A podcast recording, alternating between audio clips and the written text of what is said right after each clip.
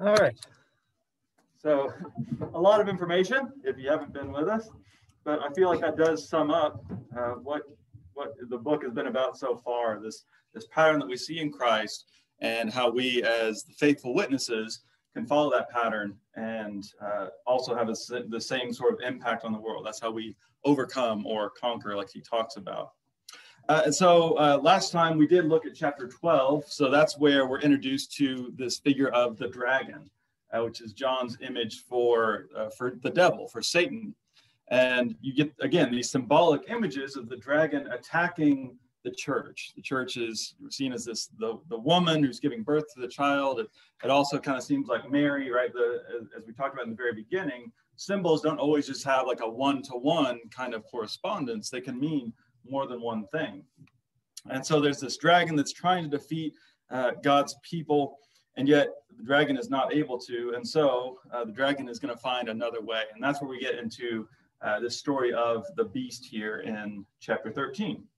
So uh, we're only going to get to the first uh, 10 verses. Chapter 13 of Revelation has a lot in it. Uh, and so we'll see who this, what this first beast is and how we can understand it. So I'm going to pick up, the, uh, actually, really the last verse of chapter 12, and then into uh, verse chapter 13. Then the dragon took his stand on the sand of the seashore and I saw a beast rising out of the sea, having ten horns and seven heads. And on its horns were ten diadems, and on its head were blasphemous, blasphemous names. And the beast that I saw was like a leopard. Its feet were like a bear's, and its mouth was like a lion's mouth. And the dragon gave it its, his power and his throne and great authority. One of its heads seemed to have received a death blow, but its mortal wound had been healed. In amazement, the whole earth followed the beast. They worshiped the dragon, for he had given his authority to the beast. And they worshiped the beast, saying, Who's like the beast, and who can fight against it? The beast was given a mouth, uttering haughty and blasphemous words, and it was allowed to exercise authority for 42 months. It opened its mouth to utter blasphemies against God, blaspheming his name and his dwelling, that is, those who dwell in heaven. And also, it was allowed to make war on the saints and to conquer them. So here we're, we're getting uh, in these chapters you could say this unholy trinity of the dragon, the first beast, and then the second beast. He's also called a, a false prophet. Uh, and, and there are some similarities there, right? In the way that Jesus, the slaughtered lamb, and the spirit take their authority from God, these beasts are taking their authority from the dragon. Uh, but I would point out that uh, you know a lot of people when they're just you know casually talking about Revelation, they'll talk a lot about the Antichrist, uh, which is where I would point out that the term Antichrist never shows up in the book of Revelation. You know, a little fun fact you can impress your friends with there. um, the only time we actually see the word Antichrist show up in, in, the New Testament is in the letters of John, First and Second John. Uh, and John there is talking about those who don't believe that Jesus really came in the flesh or that he really came from God. And so in, in John's letters, it's not one person, it's, it's a type of person if you don't believe Jesus came in the flesh. Um, I understand you can. There is a sense in which the beast is the opposite of Christ, and so you know, if you're using the term in that way, that's that's understandable. Uh, but it's it's not this antichrist figure that you know. Anytime you watch some sort of show that's you know supernatural or something that is talking about revelations, they always put the S on the end of it. uh, they're going to talk about the antichrist, and so that's always a sign to me that someone's not actually reading the the words that are in the book. Uh, so really this, the beast is not so much a, a single person, it's a, a, corporate image, right? It's describing, uh, in John's case, really the Roman Empire, right? That was the beast in his day. This was the, the force that, that's working against God's people and trying to, to conquer them and kill them. But uh, as uh, I've tried to talk about through this series, um, the beast, this image is not just limited to the Roman Empire right? These symbols, like they said, uh, I like the term they used where it's anchored in the first century to these original Christians that John was writing to, but it has uh, continued relevance for us. So we can just look through history, right? And think of all the times there have been beastly sorts of world powers that have worked against the way of the slaughtered lamb. And so Revelation is revealing that it's, it's a pattern. Right? And so we are hopefully being able to, to look for that pattern uh, in the world even today. Uh, so the beast can be present in multiple times in multiple ways. Uh, and, and it's just, you know, it's showing us this is what it's like. Here's the kind of beastly ways of, of acting in the world. And there's uh, all these symbols that go with it, right? The, the horns that it has, those are uh, common biblical symbols of, of power. Uh, it's wearing these diadems. That's a royal crown. Uh, I think I mentioned before, there's another type of crown, a Stephanos, which is a crown of uh, like victory, like winning a race. Uh, so these are crowns that represent authority and uh, political power that it has. And then it talks about the heads, right? So the, the heads on the beast probably represent specific Roman emperors. Uh, and actually, we'll see this more clearly when we get to chapter 17. Uh, he's going to talk about some specific heads, and, and uh, there's a lot of different theories about who those could represent. Um, he does talk about this one head that was wounded, right? That, that seems to stand out. That is probably a reference to the Emperor Nero. Uh, they mentioned him in the video. He uh, was uh, the emperor who was at this point, if Re Revelation is written in the 90s, Nero was probably the emperor who was most responsible for Christian persecution.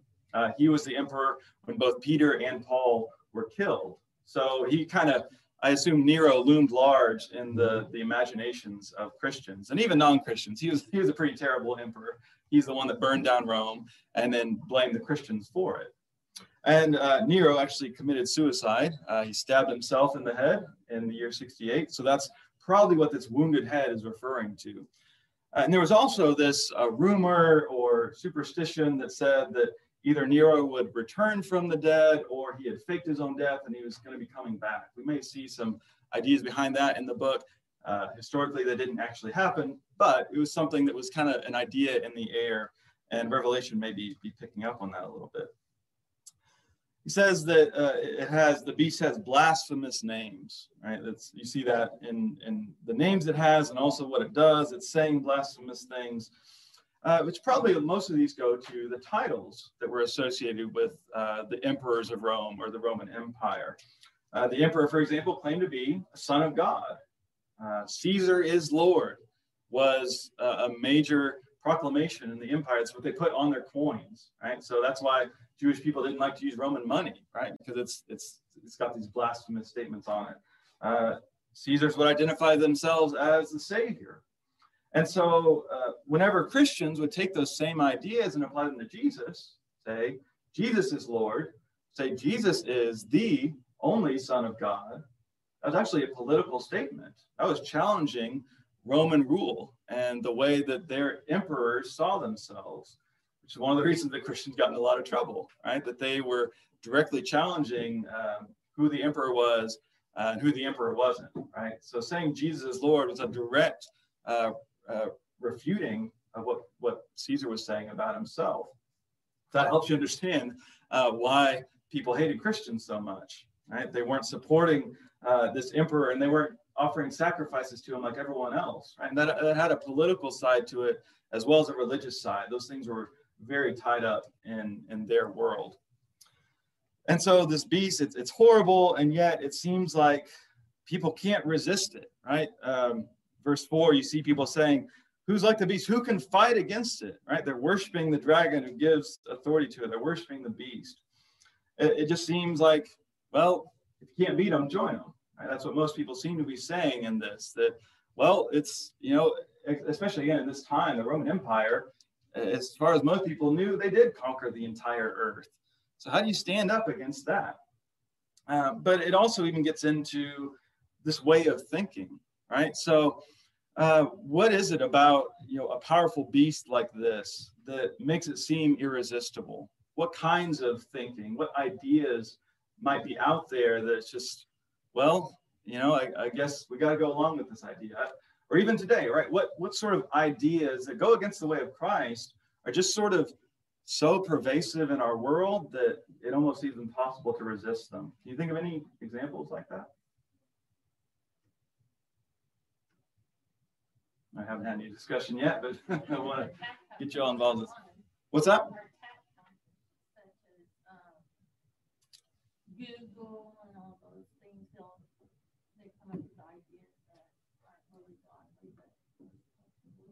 Okay, yeah, everybody has to use Google. So, you know, if you don't like how they do it, well, too bad, right? Yeah, uh, we will see how, uh, I think, especially with the second beast. well, yeah, um, a, a, little bit. Yeah, all these things. Those are you seem like irresistible forces. Even companies like that can seem beastly at times. Right. So again, we see the way that these symbols aren't limited just to, to one thing. What else? What are other other ideas that are in the air that seem hard to resist? Well, I look at the time of Hitler, the symbols that he had. Yeah. And the persecution that he did to the Christians, mm-hmm. burning of the Bibles and stuff like that. He wanted this Aryan race. Mm-hmm. So, you know, I look at that as a, a political statement to mm-hmm. the Christians. And yeah. So. Yeah, that's, I mean, obviously that's a very clear place in history we can look and see the, the Nazi regime as, as another beast that came about and uh, people that were stuck in that. It's like, well, how do you resist this? And uh, one of the things we'll see as we continue in here is that a lot of people just, they just go along with it. It's like, well, I guess this is what we're supposed to do. Uh, and, and they felt like I weren't even able to question it, right? That's how we're seeing the influence of the beast. It's, uh, even if you think it's wrong, well, eventually you just kind of, it just seems normal because it's so pervasive everywhere. I think that's what John is seeing here. And again, we see it through history. And that's, yeah, one of the big examples. Any other ideas that seem irresistible? Uh, if we really think about them, it's, it's not the way of Christ.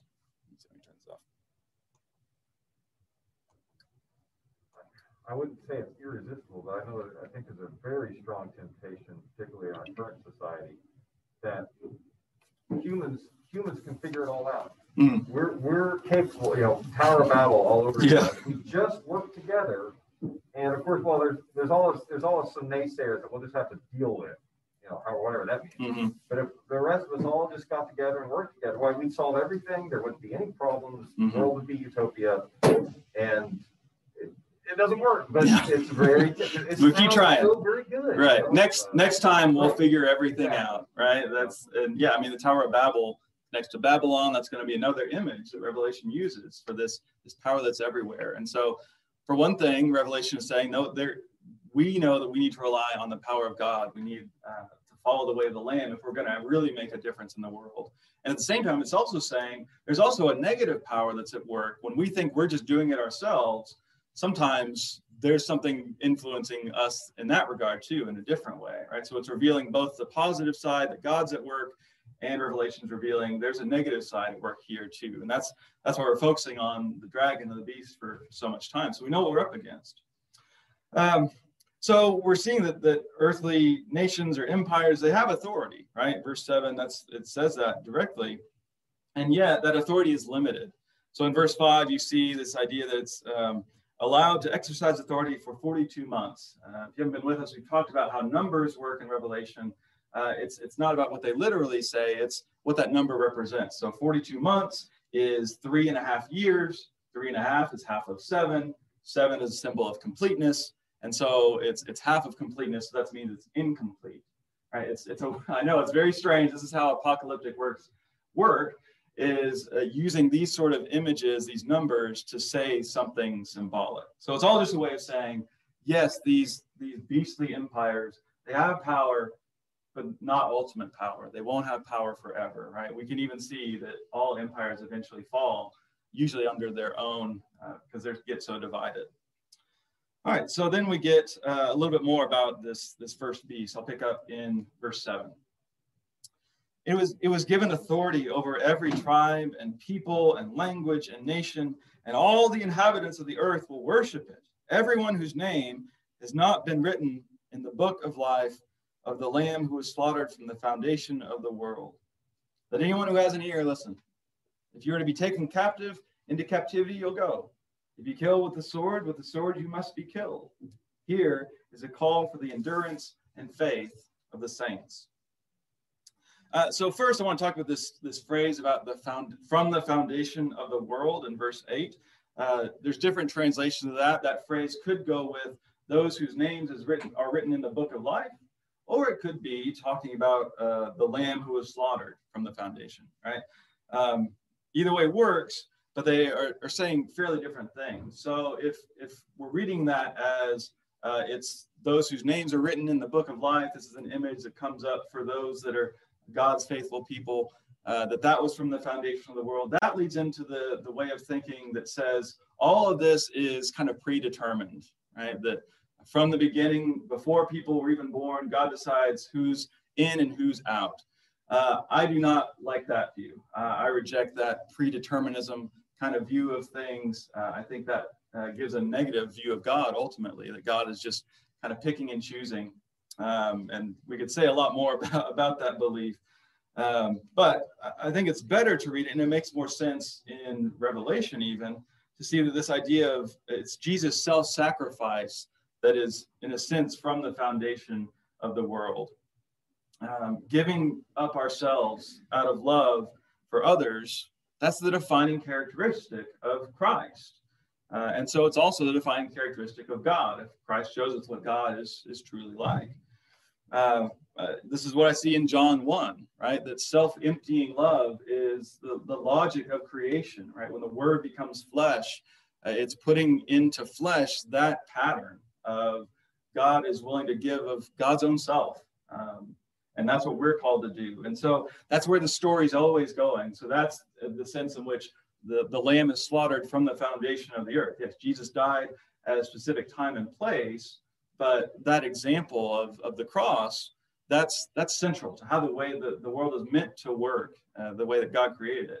We often go against that pattern, and that's why we get all this bad stuff that Revelation is talking about. Um, and so then uh, we get this this final statement here in verse nine and ten. Um, and I think it's basically saying you reap what you sow, right? If, if you're willing to go into captivity, that's where you go. If you kill with the sword, the sword you'll be killed. And here, where it's talking about being cap- taken captive, I think this is more a captivity of your own choosing, right? That you're willing to be taken captive.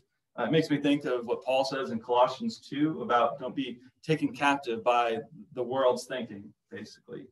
Uh, and so that's that's what he's saying here, right? This this the thinking of the beast of about how to use power, right? A lot of things that Gary kind of talked about this morning. What what works? Um, that it's so hard to resist those ways of thinking, but don't be taken captive by it. I trust in the way of the Lamb, uh, his his uh, way of love and self-sacrifice.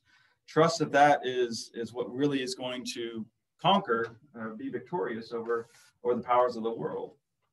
And then also don't trust in just the power of the sword, right? Recognize that uh, if you do that, there's going to be consequences to it. Uh, again, it's what Jesus says uh, as he's being arrested um, about not trusting in, in the sword in that way. Um, instead, we're called to, to not give in to those ways of thinking. We're called to endure, right? And endurance in in uh, especially in Revelation, but in many places in the New Testament, is it's not about just well, just kind of put up with it and deal with it, you know, and just wait till you get to heaven. It's no, be strong, still be a witness. Um, it, it's not just passive; it's it's standing up for what's right and saying what's right. That's what it means to to endure. Again, we're doing it the way that the slaughtered lamb did. We're doing it the way that Jesus did, and so uh, it, it takes boldness to endure like this. Uh, it takes faith to trust uh, that if we do that, if we stand up for what's right, uh, God is going to still take care of us. Right? That's what the resurrection points us to: is that even if we die for for doing the right thing, that's not the end for us. It wasn't for Jesus, and so it's not going to be for us either. And so that's that's how it gives us the strength to endure. That's how it gives us faith. All right. Uh, any anything else that you notice in here? Questions that you had? I know we didn't have a lot of time for discussion this morning, uh, but uh, any final thoughts as we're wrapping up here? Yeah. Uh, the idea of names being written in the book of life from mm-hmm. the foundation of the world, I think of that more as foreknowledge, not predetermined. Okay. You know that, and so that, in that way, he would know, you know, through the centuries mm-hmm. who is going to believe and who is not, and so their names are written. Okay, yeah, I think that's that's a better way to understand that, right? That God knows, God knows who His sheep are, right? Uh, Jesus will use that kind of language. So yeah, that's that's also a comforting image. It's not like God doesn't know what's going on, uh, and God is going to take care of God's people. So yeah, thanks. You know, you said something a little bit ago where the talks are people saying about the elect, mm. and you know, when Jesus said, Come to me, those who know me by my name, you know, that there doesn't tell me anything about the elect. It tells me that I have an opportunity to come to Him mm-hmm. and you know to get my name in the book of life and mm-hmm. to be there and answer for my sins, whatever, mm-hmm. before Him. So, yeah. Yeah, it's you know what I see is God is calling everybody, right? God wants everybody to be saved, um, but God is not forcing that on people, right? And so it's it's we don't go too far and say, well, it's all on me, and I figure all this out, and aren't I so smart, and God's lucky to have me. Uh, but yeah, we're responding to this call that God is always putting out there, right? and so it's it's kind of it, it, goes together. God wants to partner with us in this, and yeah, that's I, I agree with you. That's how I understand what he's talking about this book of life. We'll see that come up, especially at the end of the book, so we'll get more of a chance to talk about it then. Uh, but yeah, it's it's all about seeing that God is paying attention. God knows who God's own people are. Um, and what they were going through, and oftentimes what we seem to be going through, it feels like we're alone. It feels like we're forgotten or abandoned. And so all of this is meant to give comfort and say, no, God knows, and God is going to take care of it. You may have to wait a little bit longer, um, and it's been a lot longer than maybe we thought, especially what they thought 2,000 years ago. But we still trust that uh, God is paying attention, that the way of the Lamb still works. So in the meantime, as we wait for God's final action, we follow the way of Jesus. All right, well, let's uh, close with a word of prayer. Thanks, everyone, for being here. God, we thank you for all the ways that you bless us and care for us. Uh, we thank you most of all for Jesus, uh, who willingly laid down his life for us and even for his enemies. And so I pray that we can have the, the strength and the faith to do the same, and whatever that looks like this week, uh, that we uh, put others first, that we act in love, and that, that guide all of our actions. Uh, we thank you uh, that you are a God who is on our side no matter what we face in this life, um, our big and small challenges. Uh, I pray that we all will see you in the midst of those struggles this week. I pray this in Jesus' name. Amen. Thank you all. See you next time.